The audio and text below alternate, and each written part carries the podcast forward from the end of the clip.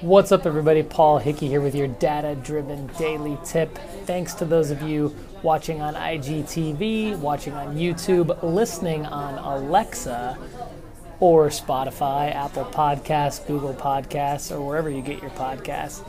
Today, we're going to be talking about a little WordPress web design and development tip for those of you either developers or non technical WordPress content managers out there who want to do a little bit more than just manage content. So, a great tool that we use for a lot of particular types of clients is GoDaddy managed WordPress hosting. Now, there's also Bluehost, there's also WP Engine, there's HostGator, there's various, probably dozen or so various managed WordPress hosts. Now, of course, there's reasons why you wouldn't want to go with managed, but one of the reasons why you would want to go with managed is because if you have a small team that doesn't have a lot of resources to spend on hosting support, you can get a lot of benefit out of a managed host that updates your WordPress core for you, keeps nightly backups, and it's very, very cost effective.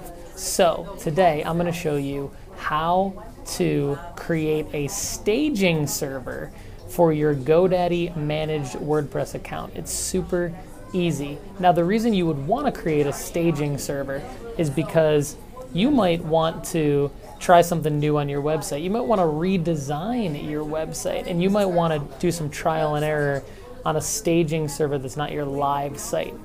One recent reason why I wanted to create a staging server for our site is because I wanted to try what Gutenberg would look like with the current theme that we have on our website. So let me show you how to create a staging server in your GoDaddy managed WordPress account. So what you're going to do is you're going to log in to your GoDaddy managed WordPress account. You're going to find your site and you'll see the name of your site. You'll click on it and then you'll scroll down to where you see staging and you'll click enable staging, create staging site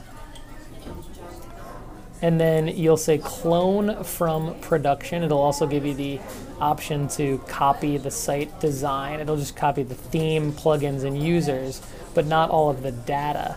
So I would recommend cloning from production. Then just click the blue create button.